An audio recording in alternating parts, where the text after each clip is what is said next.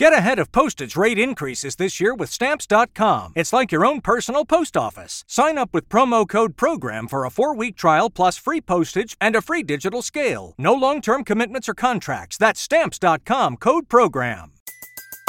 Everybody in your crew identifies as either Big Mac Burger, McNuggets, or McCrispy Sandwich, but you're the filet fish Sandwich all day.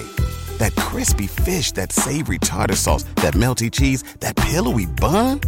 Yeah, you get it every time. And if you love the filet of fish, right now you can catch two of the classics you love for just $6. Limited time only. Price and participation may vary. Cannot be combined with any other offer. Single item at regular price. Ba da ba ba ba.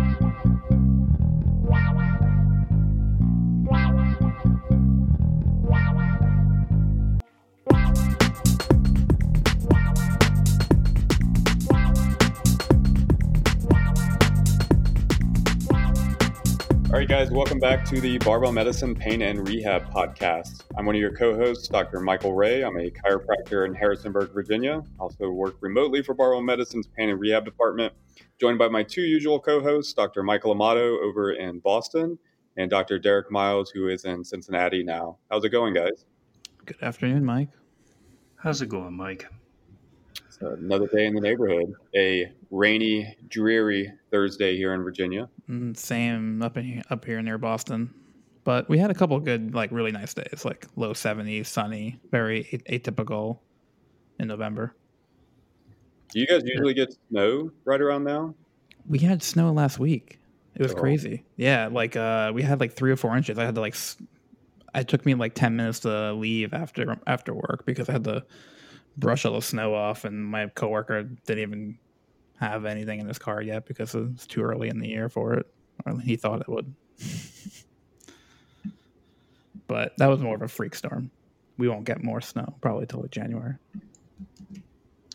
It's 2020, man. Everything's out. I mean, a hurricane is hitting Florida the in November. Yeah, and they're like on the Greek alphabet, right? Yeah, yeah. Is it- Basically, at this point, they're just like pulling names out of a hat. Yeah. I haven't heard about this. What's happening? It hit Tampa yesterday, and actually, like the people on the coast, uh, from what I saw, I had a few friends get some docks washed away, and it went up through the uh, middle of the state today. Uh, Gainesville, University of Florida, canceled classes today. Oh Yeah. yeah. I saw that. You guys sent us the uh the uh that the bars are opening up for the uh, students. Yes, in, in non-surprising college town fashion, it's when a hurricane happens, everyone floods to the bars, which is a phenomenal life decision during a pandemic. Mm-hmm. Yeah, that seems right on par.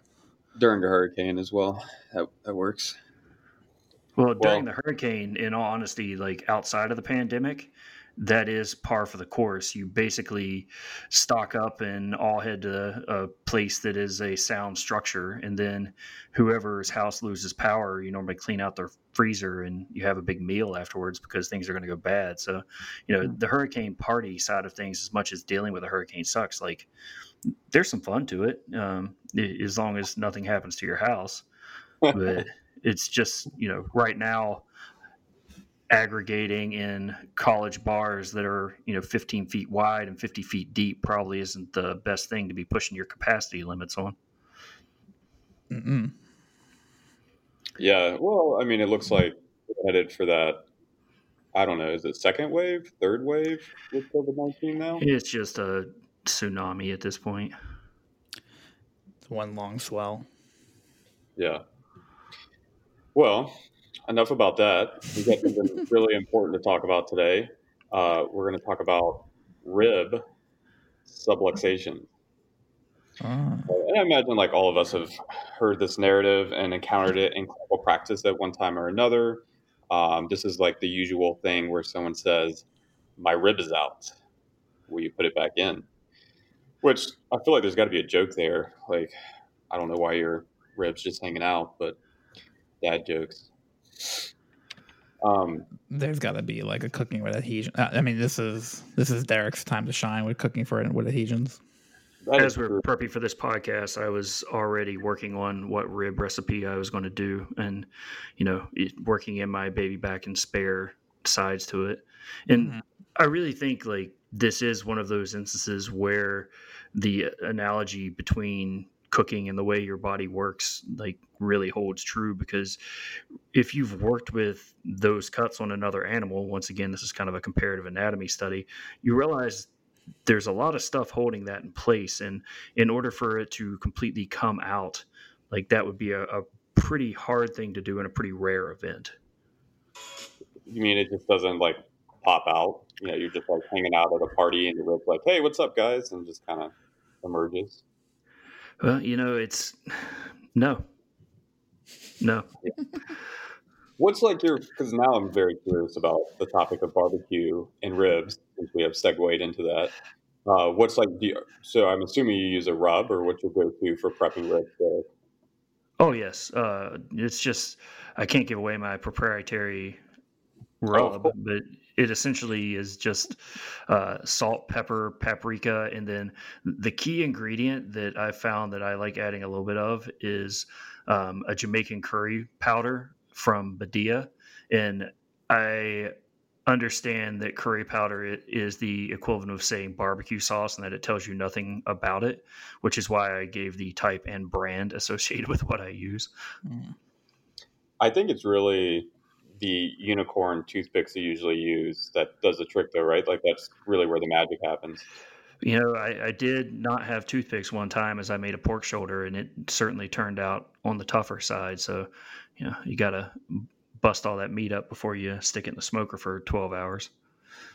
Instead of manual therapy certs, I think you should do like barbecue certifications or cooking with adhesions certifications. Well, I think once again, if you've handled food prep a lot a lot of the discussions we have about manual therapy changing tissue structure take on a different perspective because if you've broken down a deer or you know half a hog or whatever you realize that is really hard tissue to get through and when you see these pictures like we see all the time of the fascia being this really almost like lace yes, that does exist, but that's after you've pulled apart so many other layers. And to think that we can really change any of this with our hands, especially like once you've used a cleaver and, you know, carved out whatever you're going to do, it, it's just, I, I think we teach in the rehabilitation sciences world anatomy a little bit backwards because we start out by learning anatomy and we get force fed all this didactic work. And then later we learn that we can manipulate this tissue with our hands. Whereas if someone said, well, you can manipulate an SI joint with your hands and then you're going in and digging down two inches in order to get to ligaments, you realize like there's no way you're palpating that and it's not really moving either. What I really hear here is advocacy for a collegiate level cooking with adhesions course. Listen, man, if they let me put a smoker in uh, out back of a gym, I'll, I'll, happily do this over and over again. I I think uh, to your point, PT schools are in general really missing adequate exercise space in order to learn, and they're probably missing some uh, good culinary skills as well to learn what does and does not happen with uh, certain manual therapies. I think it would take people a lot farther if you know how to cook and you can like break down some meats. I think that's more of a utility than like how to use magic hands on somebody's body. But uh, yeah. Well, you, you know that's an interesting point you make just in general for a lot of this because where we get a lot of our understanding in you know, I'm sure I know the two of you as well have had discussions with engineers before, comes from analogies in our background. And we've had those discussions where occasionally you have to really explain it in the minutia of science to an individual and then be like well this is multifactorial because the way they've been taught is you know very structured. And one of the hardest things for me moving from a degree in biochemistry and having worked in a genetics lab to going and working with humans was when we first started doing statistics. And i can set up an experiment in my genetics lab to where if my r squared is 0.98, I'm going to get yelled at. Whereas if we look in the best human study, if you're getting 0.4, that's a pretty big correlation for us. And like basically that means like how much I can fit my data to the best line. And when we're talking about especially the human experience, it's just way more dirty than can I fix whatever I think I'm trying to fix. Yeah. Yeah. Jordan sent me something the other day that had an R of like 0.98 or 0.99. And the first thing I said, having read that abstract, was like, yeah, that seems suspect because it's just not something you would expect to see in you know human research, typically speaking, in this regard.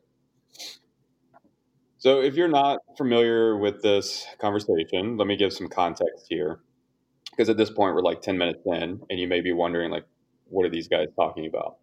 So, within the kind of uh, rehabilitative space, so like chiropractors, physical therapists, manual therapists, um, athletic trainers, there is a narrative that goes around that of your 12 ribs that you have within your body that's within your thoracic cavity, housing organs and protecting organs and helping with inspiration, and expiration, that they can minutely misalign and quote unquote pop out of place. And then that somehow necessitates someone to put them back into place.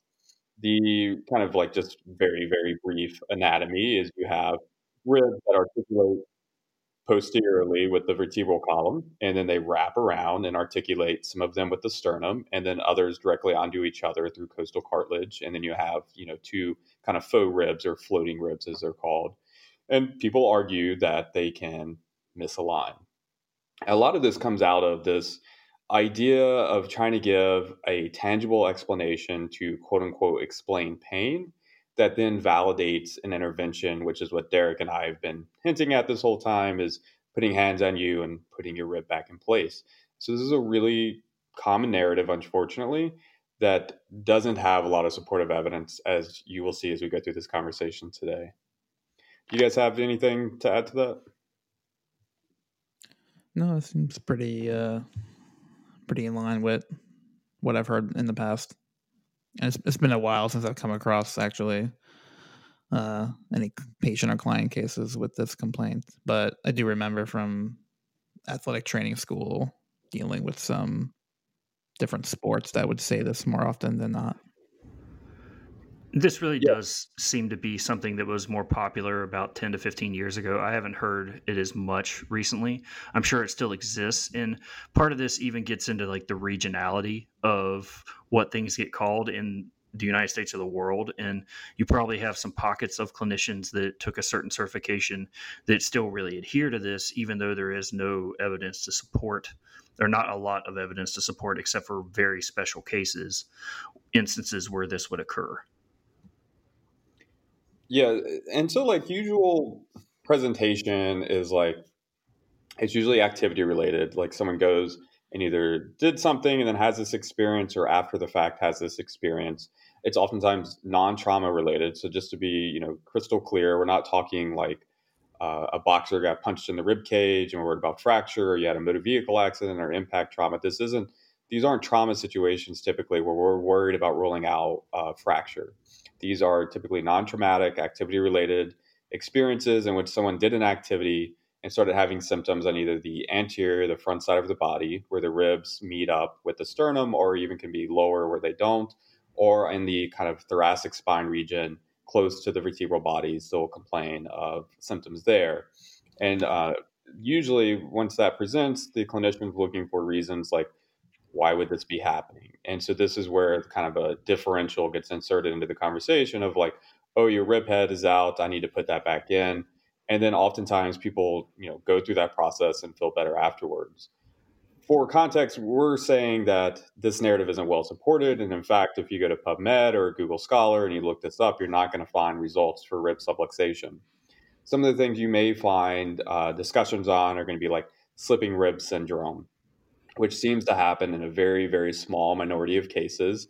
And it's uh, presenting on the front side of the person with symptoms, typically in the lower ribs, like 8 through 12, and is very pinpoint tenderness to the rib area. And there's even a maneuver called the hook maneuver where we can pull up on the ribs, anterior and superior, and kind of have movement in the rib.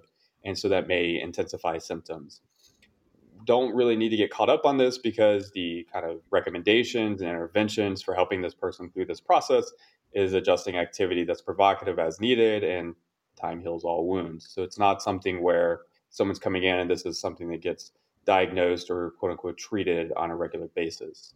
The other one would be something like costochondritis or Tietze syndrome. I think I'm saying Tietze correctly. It's been a while since I've even like seen that phrase, probably mm-hmm. since my doctorate. Um, but costochondritis would just be typically overuse, overactivity is a, a correlation to this experience. Also on the front side, right where the ribs articulate with the sternum, typically, and then the person will have movement provocation of symptoms. Same management, it's okay. Adjust activity is needed. The only difference from costochondritis to Tietze syndrome that I'm aware of and could find is that that scenario actually can see visible swelling and edema to rib articulation with the sternum, whereas costochondritis, there isn't any visible quote unquote inflammation. Um, that's everything I could find. Like when I approached this conversation, uh, when we talked to Jordan about doing this, just because it's come up several times, I was like, well, let me see what could we use to explain the situation. And really, those are the top three things. Was there anything else that you guys kind of came across to explain this experience? Well, I think it bears repeating what you were talking about a moment ago, even with the hooking maneuver, that it's a provocation test. And what we know about a lot of provocative tests, if you follow barbell medicine at all, is pain's a complex experience. And we need to test that for people that are not experiencing symptoms. And the papers that I saw on this were all basically case control studies looking at people who already had rib pain. So it's likely not one of the best ways of gaining a measure of what's going on. And before we can say something is quote unquote bad, we need to know once again what the base rate is in the normal population, what the normative value is on it. And everything we already know from palpation just across the human body is that we're not really good at finding structures. And there are studies showing that even in the lumbar spine, you can accurately get to within one vertebral le- level. And I think uh, some papers will even say within a centimeter. So when we're talking about a, a, quote unquote subluxation of less than a centimeter, the odds of you ever palpating that are minuscule. And it ends up being a lot of assigning a problem without having the evidence to really support said problem. Mm-hmm. Yeah, and I think this kind of gets into like other analogies of other areas of your body where, like, obviously, the or a rib could have sensory input that's influencing the overall pain, but that doesn't necessitate that it's like needs to be moved manually or through some other technique. Um, and then for me, I just like if I was if that was my hunch, I don't know if I would treat it much differently than thoracic pain and kind of relating it to the patient's like functional limitations and activities. So, which is pretty vague, but and kind of in line with most of our take on pain and injury. But just because a rib looks like it could move doesn't mean like you could move it with your hands. Yeah, and I I agree with both you, Derek, and uh, both of you, Derek and Amato. And I think it's a great point too about the provocation test. Like just to hammer that point home, it's like, oh, you already have symptoms in this area. Let me go see if I can intensify that. So we do this thing that may or may not intensify it. So it's not something that I would like hang my hat on. And the good news is, is like even with those three um, related DDXs, like it doesn't alter management recommendations, which tends to fall into our usual discussion of like basically in a position of ruling things out. Well, it's not this, this, or this, which is a good position to be in. So here's how we, you know, cope with this situation, move forward, and not unnecessarily worry ourselves about a quote unquote underlying cause that needs to be fixed with a specific intervention, which wouldn't even be in this regard uh, manipulation. So um, just for further context, when you hear the word subluxation. Luxation would mean a full dislocation of a joint, and then a subluxation would mean partial, oftentimes with the ability to move back into its quote unquote normative position. Usually, when you hear the word subluxation, you will have a better discussion in the shoulder realm as far as like persistent shoulder subluxations where the humeral head pops out of the glenoid cavity and then right back in, and it's not a full dislocation, which would have to be relocated. Um, you may see other discussions of that with like the radial head, where I've actually seen published data on that with that happening. Or we wouldn't have this discussion would be the common narrative that we hear in the MT world, manual therapy, which would be like small, minute, bony movements in which we claim to be able to detect, which we can't, based on exactly what Derek was talking about earlier. And we've written on this numerous times and talked about it publicly previously. Um, you can't actually, you know, detect that at any measurable or meaningful level. And then with that in mind, like it's very easy to entertain yourself and think you found what you're looking for, which isn't the case. And so that kind of automatically erodes like, A, this doesn't really happen. Typically speaking, in most contexts, it's not something, uh, especially not in this context, we don't have data to say that rib heads can subluxate out of position or that ribs can subluxate out of position and then need to be put back into place. And then the data we have on like maybe what's related to this situation or the things that we've already listed but it doesn't then warrant you know let me try to manipulate your bones back into place. So this whole discussion is quite fallacious but i think it's out of a desire to like explain what's happening which then leads to well let me just come up with since this is my explanation let me do this intervention to quote unquote fix you. My biggest complaint with that and i'm curious for you guys' thoughts is it then conditions the individual to think well, my ribs back out. Let me go see Dr. So and so so they can put it back in place. And it's kind of this continuous cycle of my ribs out, get it back in place, pay someone to do that, when really management doesn't necessitate any of that. What are your guys' thoughts about that?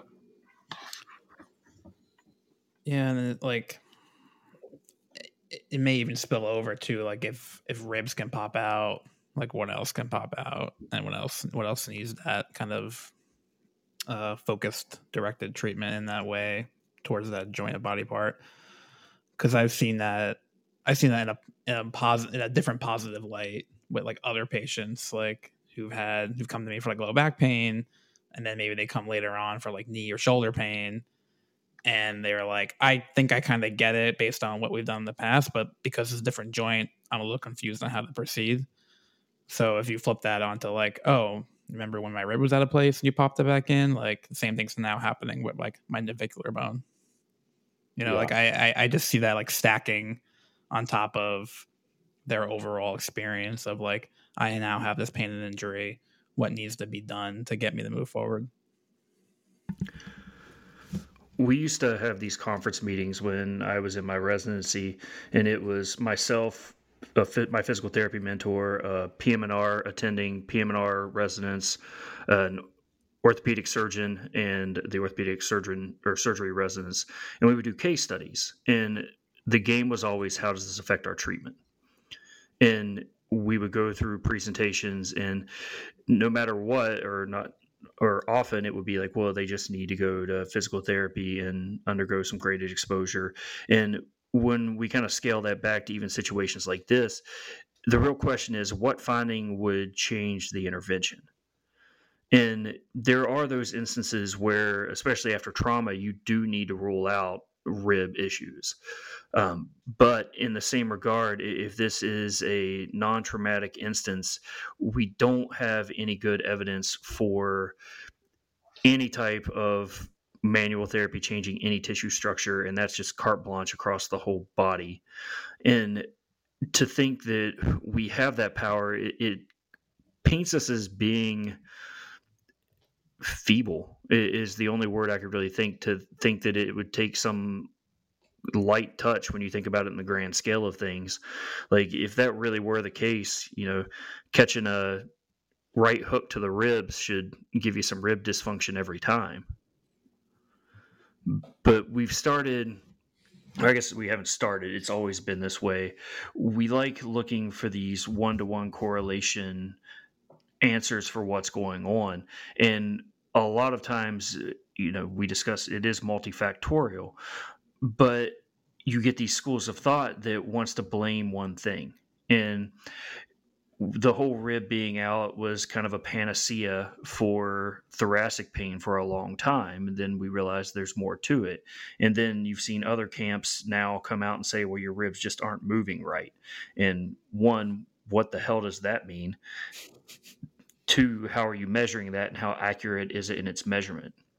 And, and, until you can support that there is this normative value for quote unquote rib movement and people outside of that normative value are experiencing pain at a much increased frequency, then I'm not personally willing to say that that is the cause.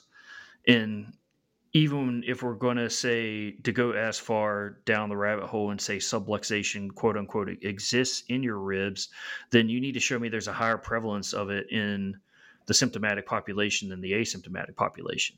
So we're like six steps of evidence away from the claim, but we've not only put the cart in front of the horse, we've like left the horse in the barn. Yeah, we've eh, we talk about this you know pretty regularly as well, like how we've just jumped so many steps ahead of even validating our premise of like, oh, this exists and this is uh, you know it has a meaningful risk for being present, so thus we must intervene in order to get the outcomes we're looking for and we're already like 10 steps past that before we even validated our premise here. And so you know it's a major problem within not just you know, rehabilitative field but we see this throughout healthcare unfortunately. Um, going back to something amato said uh, that kind of you know struck me is about seeing and derek you said on this as well about seeing yourself as feeble is is that metaphor of like oh that's what's going on with my body. My ribs are just popping out or a rib is just popping out and I need to be careful or I can envision that happening. And suddenly people start talking about like I can feel it, I can feel my rib, it came out. Can you put it back in? And then thinking that because of that, they're easily, you know, fragile or malleable. Um, and so this whole idea, it just I think nowadays where I'm at is I start thinking about like how do they pick up on my explanation and then how do they adapt that to their understanding of their own body and I feel like this narrative really sets people up for for for some not so great like personal narratives. You know, at this point, I'm not even as concerned that the because I'm sure there are people you could say that to that it's just you know water off a frog's back, and I still just don't want to tell someone something that's completely unsubstantiated. I, I, I just don't care about the downstream effects as much as just having some responsibility in what I'm saying to actually be able to back it up beyond just I learned this in a weekend course or in yeah. your doctorate program. Yeah. And I think we've increasingly seen with this with especially as the quote unquote pain neuroscience education stuff and I could feel both of the hair on the back of your neck rise there. Um, we've seen that a lot of people don't listen to what's being said and it doesn't change beliefs as much anyway. And so you've seen the camp of like well is it really that harmful? And i get their case but like if it's not true should we be saying it? And yeah. I, think that to me is is the bigger issue at large. Yeah and the fear thing like strikes me too because like i had i had someone come in the other day with a a calf a calf strain after they were running and they were really fearful of like loading the leg, getting back into walking, let alone running. And when she was like, well, the doctor explained I did it because I wasn't stretching enough. And so I just said like, no. And um, like we, we, we talked about why maybe there were some other factors, but it was one of those things where at the end of the evaluation, she still had some, you know, fear and some hesitancy about moving forward because you know the way we mapped it out was like we're gonna have to do a lot of strength training and it might just take some time for you to get back to that level of running. But she was at least reassured that like it wasn't as silly as like i need to stretch all the time. And so it was like shifting it a little bit like still some fear but at least like we know what the false thing was and maybe what the more true thing is. And but that matters like just trying to align with what you're saying there like that matters a lot to me because like at least we know what we need to do that's more correct and we can address the fear and hesitancy just through the exposures over time which just makes more sense to me than yeah you should have been stretching 24 7 so let's flip the question on its head a little bit because I have a feeling a lot of people listening to this are, are more looking for advice if this does happen. So, how do we manage this? Mm-hmm. Yeah, I think it does start with having a better understanding of what your experience means, which goes back to like giving you the narrative of your rib head as slipped out of place. And just getting you an understanding of like sometimes these things happen and we all have these experiences that we label as painful. Yours just happens to be in this region. And the good news is it's not anything concerning like a trauma case in which we're worried about rib fracture. Even then it would be a conversation of like the severity of rib fracture and displacement and so on and so forth. But you're in a good position because we don't have anything currently ongoing that we need to be concerned with. Let's figure out how we keep you active we try to minimize hyper focusing on symptoms and move forward from here obviously that's very easy to say we're dealing with human beings and that's a very different conversation based on the human in front of you but it's going to start with having a better understanding what you're experiencing. Where we're trying to dwindle dwindle away these kind of false narratives that we talked about today.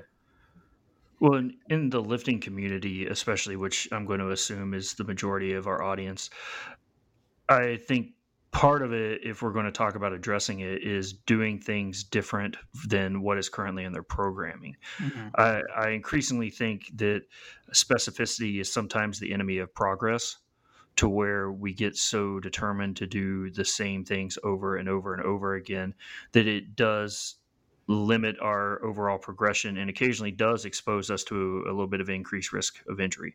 You know, we've talked about before if you want to tell me what, or if you're going to ask me what's going to get hurt, tell me what sport you play. And there is some of that just exposure out of it.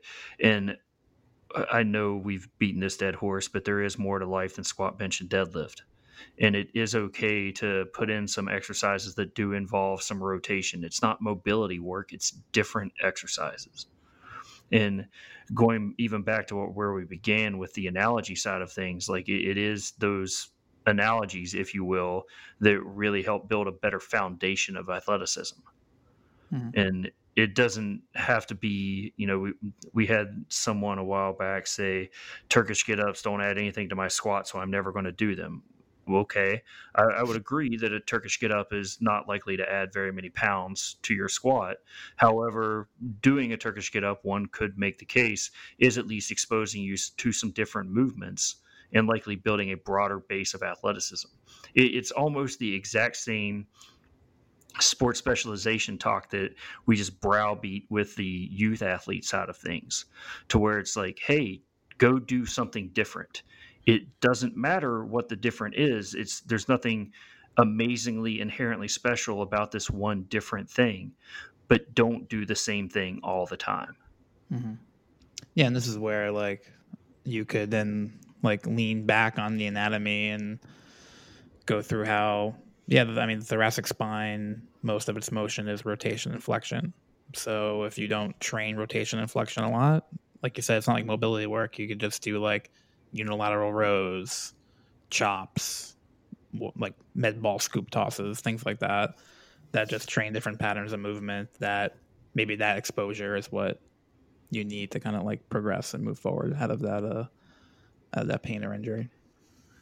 When I think the vernacular that barbell medicine has adopted of general physical preparation is great because it really is go do different things.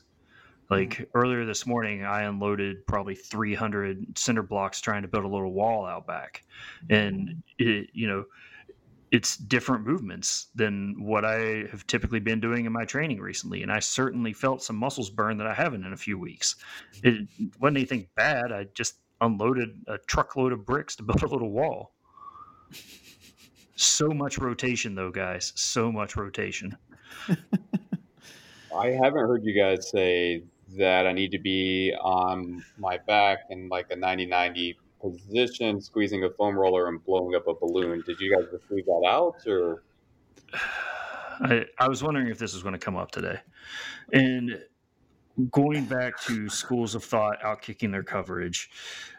So, my requisite for giving an individual an exercise, I don't know that I've ever said this on a podcast, is how easy is it to teach? How easy is it to scale? And how stupid does the person look doing it? and I do everything in my power to not violate principle three. And when we're starting to talk about people in positions that would make an OB turn their head, blowing up a balloon that would make a circus performer turn their head, you're like, well, what are we really trying to accomplish here? And and I get that I just said you should be doing a variety of tasks, but I also I mean, we've all been there. Like I, I, guarantee you, every rehab professional listening to this podcast has been in the gym working out and has seen someone doing something and like kind of shook their head and like they picked that up from a PT. Mm-hmm. And to sit here and say like you're not apically doming your diaphragm, come on, really? Like that? That's the best we can really throw. Like guy with a 42 inch vertical, you know, doing crazy one of a kind athletic feats. No, nah, dude, you you you're not apically doming correct. No, get the hell out of here. But what if you reset my diaphragm for me? It's once again like what does that even mean? Like and it's like old old man yells like loud. It's, what are we resetting? like what was the base setting? What's the new setting? How are you measuring that? How precise is it? How good are you at determining any difference in said measurement? Like there's just so much bs and you know that whole group kind of branched off of the you need to be able to crawl a certain way. Like no. It's telling people they're like telling even mediocre intermediate level athletes they're not breathing right and they're not rolling right is asinine. Like it, it is absolutely horrendous that a clinician would say that to someone firmly believe it and then takes that athlete tell them that they can't train in the means they want to and have them rolling around on the ground blowing up balloons. But i got this cert man and it says like I'm the best at teaching people how to crawl on the floor. I mean, well, there's a Guinness Book of World Record for everything now, and if that's if you want to be the quote unquote best, I really hope you're the only one because nobody else needs to be listening to you. I mean, everyone should be wearing a mask anyway at the gym, so it doesn't seem like you can blow up balloons right now. It's true. That's a good point. No yeah, you know, I so I have a toddler now, and anytime I see Lucy, like, be like, all right, I'm gonna get up and walk, uh, and you can see it on her face. She, you're like, yeah, she's motivated. There's something out there in the environment she wants, and then she like comes crashing down. I, I just think like if this were a thing and it existed, like my daughter has so many subluxated ribs right now. Watching her just like tumble over every single time she tries to get up and walk. If we were legitimately this fragile, I have no idea how we have survived for as long as we have as a species. Well, even on top of that, like if you look at the cohort where you would think you would see this at a high prevalence, I would argue it would probably be sweep rowers. Like you're talking about an mm-hmm. athlete that turns as far as they can in one direction thousands of times over the course of a training session. Like I haven't been in a boat in 14 years now, and I can still rotate way further to my left than my right. Mm-hmm. And yes, well, it's because I haven't been blowing up my balloons. Um, man, you know what? Next cooking with adhesions, I'm going to do the whole thing with a balloon in my mouth. Um, I got this now. Um, but once again, like if you look at that cohort, you don't see this high prevalence of quote unquote rib subluxation out of it. And if if I were going to be the one that tried to prove it exists, that would probably be the population where I would start. Yeah, that, that's the population I thought of when I was thinking back to like athletic training school. They would we got complaints of like thoracic pain, but mm-hmm. I was never it was never something I would diagnose as like a rib subluxation. Well, what's interesting is like even the so the slim data that we have on this discussion of like okay, I need to you know formulate a differential diagnoses list. It's all anterior. We we there so you would have to get into specifically looking into thoracic spine symptoms to even like look at a DDX for posterior quote unquote rib pain.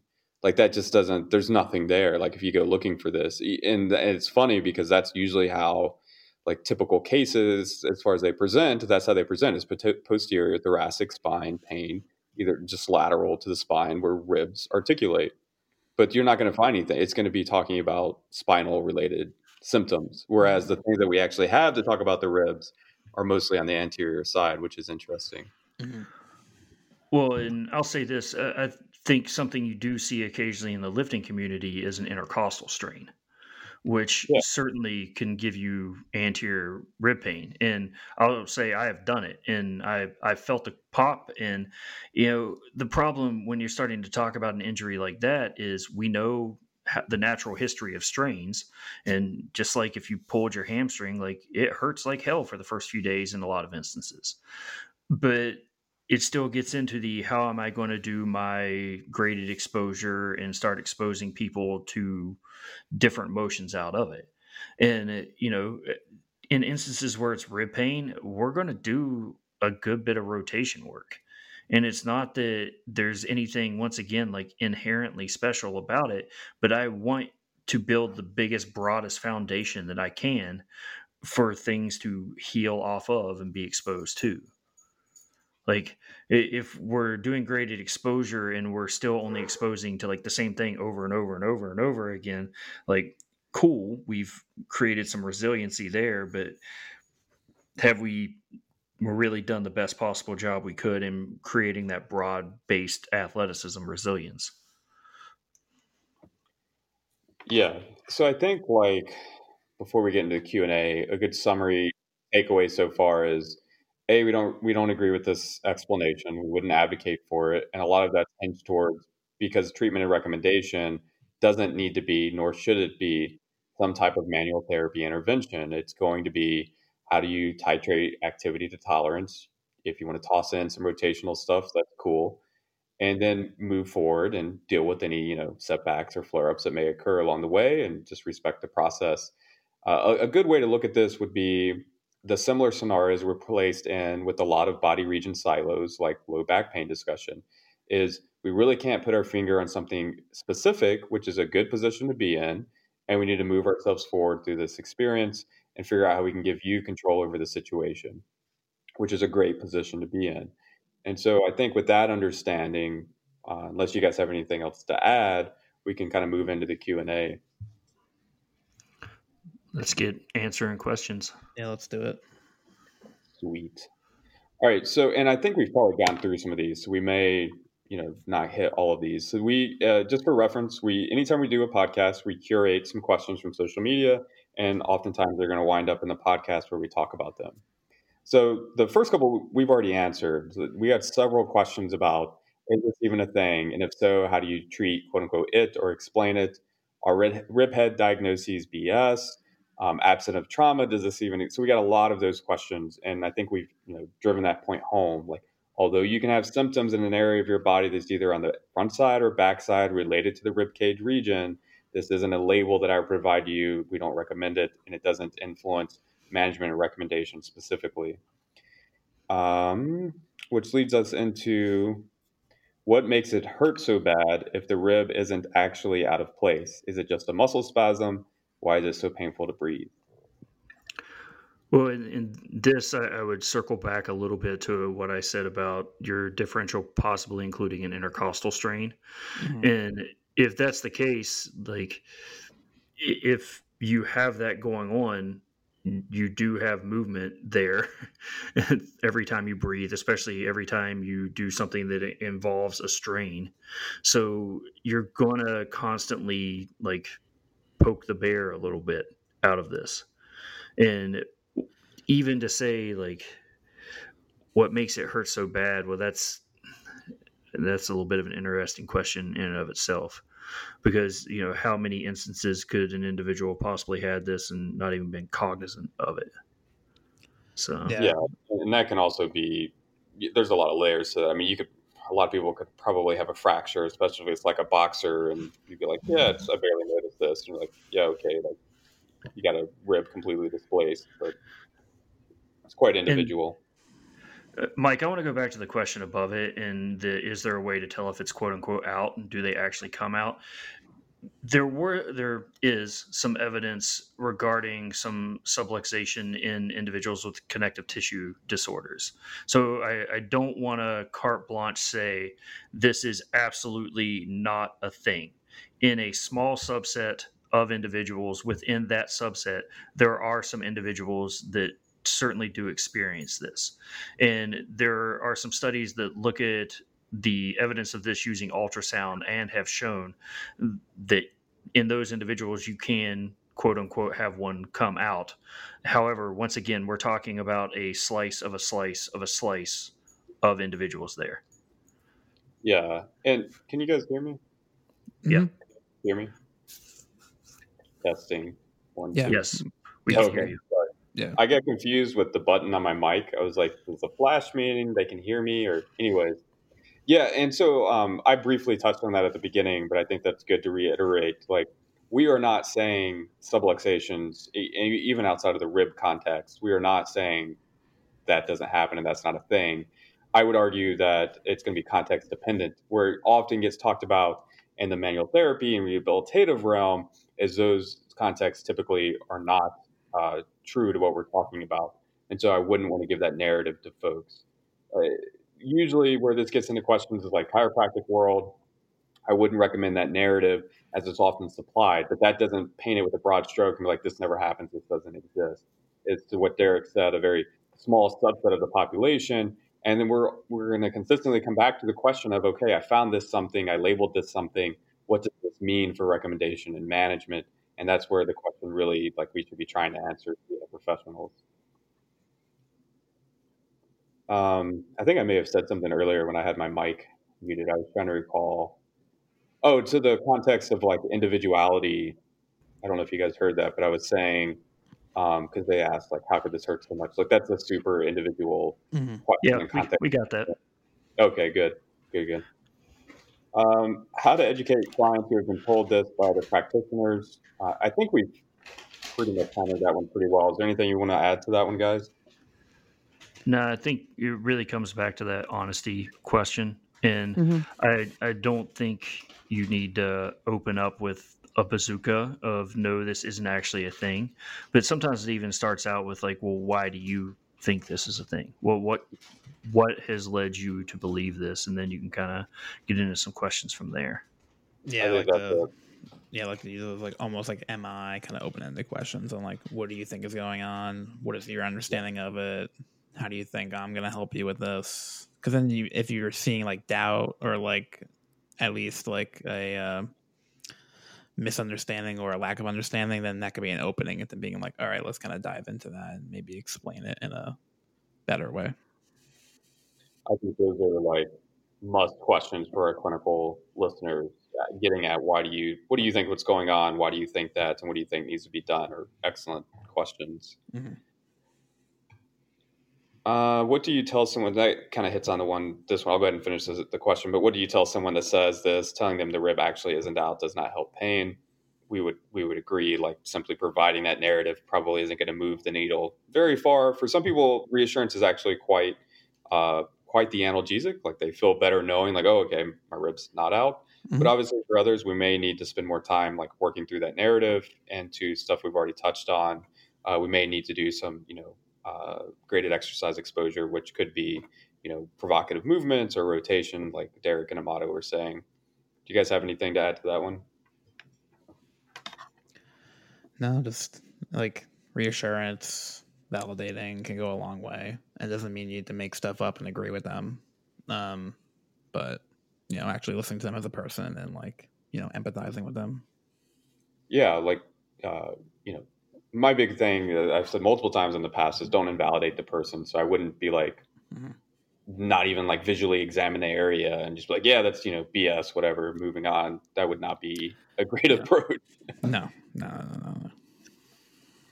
Um, and then this is a good one that we probably could do a whole podcast on, but it's really going to be dependent on how much you guys want to get into this. Why do these issues seem to resolve instantly with manipulation? Obviously, instantly could be a debatable, you know, uh, assigning of that word, but let's just say, why do people tend to feel better with manipulation? If they do, the baseline assumption here is they do, and they're kind of giving that as a blanket answer. I wouldn't agree to that. But if someone does respond positively to manipulation in this context, why do you think that occurs? Well, if we really get down to the nuts and bolts of it, I mean, uh, I think without turning this into a manual therapy podcast and at the risk of having you two come back at me a little bit, if there's one area where there you can say there is like the small subset of evidence for manipulation, it tends to be with really acute events in general. And so in those instances, like yeah, there there's some low level evidence to support it. Um, to as to why it resolves instantly, man, that's open Pandora's box there. Um, I'll quote the great uh, Joel Bialosky and be as ambiguously as po- or as ambiguous as possible. Neurophysiological effects. Yeah, like it brings me back to some of those early Bialosky studies, and I've pre- I presented on this as a student um, at a clinic that was very specific in manual therapy, um, which got a lot of turn, a lot of heads to turn.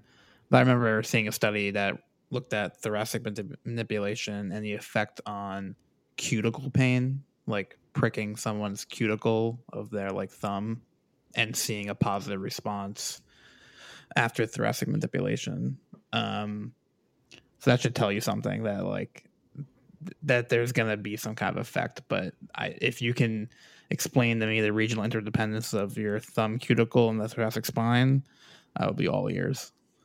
I mean, I'm sure, I'm positive somebody would be willing to have that conversation with you, quite confidently about it. You know, I don't want to turn this into a manual therapy discussion, mostly because I think uh, us three have been quite forthcoming about our stance on this topic and why we believe what we believe and the reasoning that we have. You can get an effect all sorts of ways and people can respond positively and negatively for all sorts of reasons. The umbrella phrase that I often say these days is placebo like contextual effects. And there's a lot there just related to the therapeutic ritual, whether you trust and believe me, whether you've had positive response to this intervention previously. The list goes on and on, therapeutic touch. The bigger issue is what is the future meaning assigned to your experience and what do you think needs to be done about this experience? And ultimately, that's where we take a lot of issues at barbell medicine is the narrative utilized to validate and, and supply to get to the intervention aren't great narratives, aren't built on solid ground with good research evidence. Um, oftentimes don't even make logical sense intuitively at all. And then people make money off of that intervention. And so these are kind of the layers to this discussion. Um, I think a lot of people just assume because we have built in the infrastructure of given the narrative of it's a rib head out that needs a manipulation, that that's why people oftentimes respond positively is ultimately because this repeated falsehood, if you will, and then doing something is better than nothing. And that's kind of like the long of the short of that discussion. Yeah. I think there's a lot of hmm. survivorship bias with some of these things too, where like the people that it really helps they're going to be very vocal about it. But then there's going to be a large amount of people that it doesn't help, and they might just like take it or leave it and move on to something something different. Well, not only that, but it doesn't need to be this big, specific, drawn out thing. And I still remember when Joel was doing his dissertation, he opened up by saying part of the reason I got into this was to figure out if there was a difference between my buddies and I doing the good old bear or bear hug crack versus this specific thing. And mm-hmm. you know, if you've been around your friends at all, like it's not uncommon for someone to do the like wrap their arms around you, pull you up and back, and pop it. And mm-hmm. turns out like that's just as effective as trying to be quote unquote specific with whatever's going on. So like you know, this if it feels good, knock yourself out. It's not anything special, and likely if Bubba has long enough arms, he can do it just as effectively. But I paid $150,000 to figure out how to specifically do the thing that separates me from others with my specific title, Derek. Well, you should have called Geico. yeah, that's a, whole other, that's a whole other conversation about capitalism that we won't have. Yeah. Yeah. Um, all right. Yeah. Um, well, I think that's all I got. Um, do you guys have anything you want to add to this podcast? No, I think I've said everything I need to say. I will go get some balloons to have blown up while I make some ribs this weekend. I'm looking forward to uh, the Instagram stories of smoked ribs. Use yeah. those balloons to make the the chocolate cups. I've always wanted to do that. Oh, I wonder if I can rig something up to where I can like trap the smoke off the, coming out of the smoker into a balloon. Mm. Yeah, yeah. you take it and you put it in some bourbon and you have a smoky glass of bourbon. Oh. But I like my bourbon with bourbon. It's also okay. Um, I used the mole bitters last night. It was very good.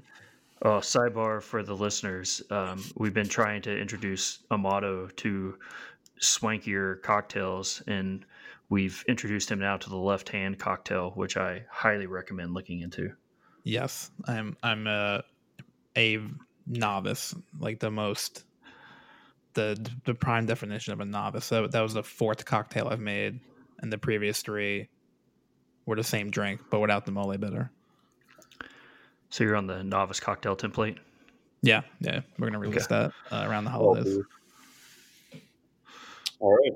Well, hopefully, this has provided some kind of educational information about this context and is beneficial to you. Obviously, if you're ever dealing with a situation in which you're not quite sure about what's ongoing or how to get back to activity, we offer remote consultations as well as programming through the Barbell Medicine Pain and Rehab Department. You just got to go to our website, barbellmedicine.com, click on the coaching tab. We're down at the bottom, submit a questionnaire, and we'll be in contact with you. Uh, until next time, I hope you enjoyed this podcast.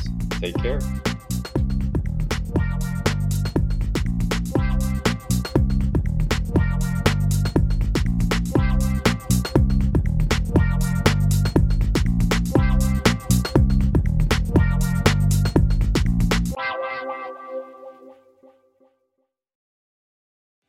What's special about Hero Bread's soft, fluffy, and delicious breads, buns, and tortillas? These ultra low net carb baked goods contain zero sugar, fewer calories, and more protein than the leading brands, and are high in fiber to support gut health. Shop now at hero.co.